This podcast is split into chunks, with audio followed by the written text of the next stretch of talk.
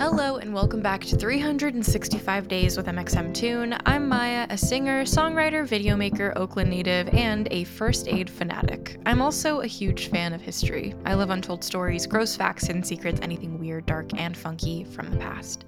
Each day, I'm going to share one of my favorite deep cuts with you, so let's take a look at today's stories. It's 365 with mxmtoon. New facts every day, so don't leave too soon. I'm gonna teach you stuff, no, it won't be tough. Gonna go a year till you've had enough. It's 365.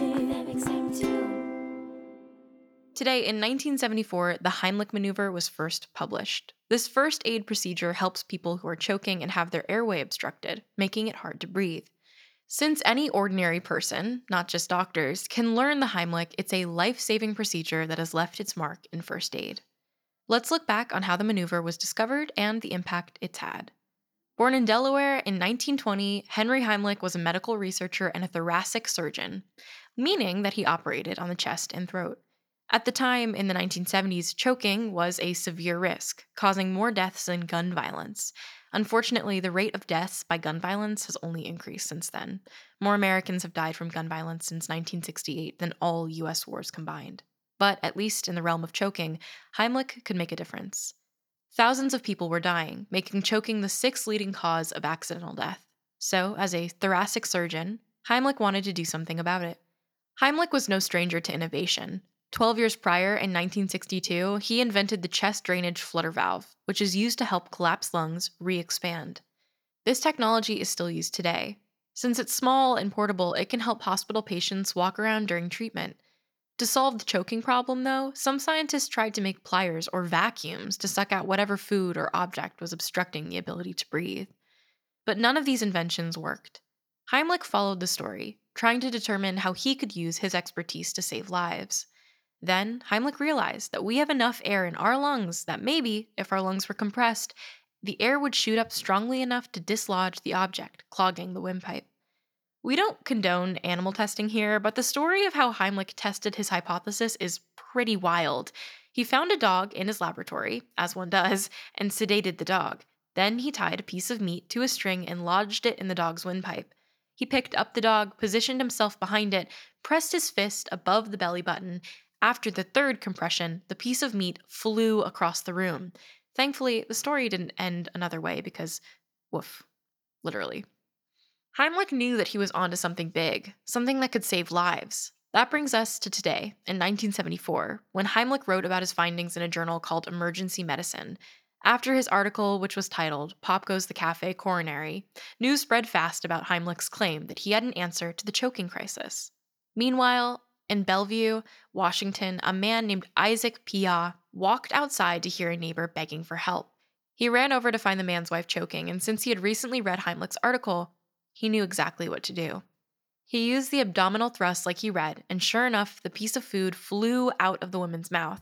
So, on June 19, 1974, the Seattle Post Intelligencer, which still exists today, reported that Piha was the first person to successfully use Heimlich's method to save someone from choking to death. Even celebrities like Cher, Carrie Fisher, and Ronald Reagan have been saved by the Heimlich. But Heimlich became something of a celebrity himself. He appeared on the Johnny Carson and David Letterman shows to demonstrate the maneuver. Soon, the procedure was common knowledge across the country. Since you don't need any medical training or supplies to use the Heimlich maneuver, it's something that most people are capable of doing, empowering us to maybe save a life if we're ever in the right place at the right time. CPR is a similar skill. It's a type of first aid that any ordinary civilian can do if they're trained. But CPR differs from the Heimlich because it's used on unconscious people, whereas the Heimlich is used when people are conscious. Also, it's actually possible to perform the Heimlich on yourself. This technique is similar to how you'd use the Heimlich on another person. You ball your hands in a fist slightly above the navel and push hard, compressing the lungs.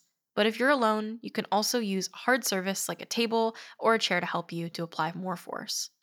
Doctors recommend doing at least 5 to 10 compressions, but also, this podcast definitely isn't a medical advice show. Take a CPR class if you're able to. It could save a person's life. And well, I guess we know from Heimlich's research that you might be able to save a dog's life too. In 2016, when Heimlich passed away at age 96, it was estimated that over 50,000 people had been saved by his first aid technique. For that, we can let the dog thing slide. Now let's talk about music. On this day in 2008, a fire at Universal Studios Hollywood destroyed thousands of master tapes controlled by Universal Music Group. This started when a worker used a blowtorch to heat up asphalt shingles that were being applied to the side of the building, but the worker didn't properly extinguish the flame. The resulting fire took 24 hours to put out and ended up destroying three acres of land at Universal Studios. According to a New York Times article, the fire destroyed extensive musical archives from some of the most celebrated artists of all time. Some of these tapes are thought to have included outtakes and unreleased recordings from artists like Chuck Berry and John Coltrane, and even non musical audio files like Martin Luther King Jr. speeches were lost. But strangely enough, Universal Music had disputed the reporting in the Times article. So, how much was really lost? We're not sure, but hopefully the best bits of music were backed up somewhere else.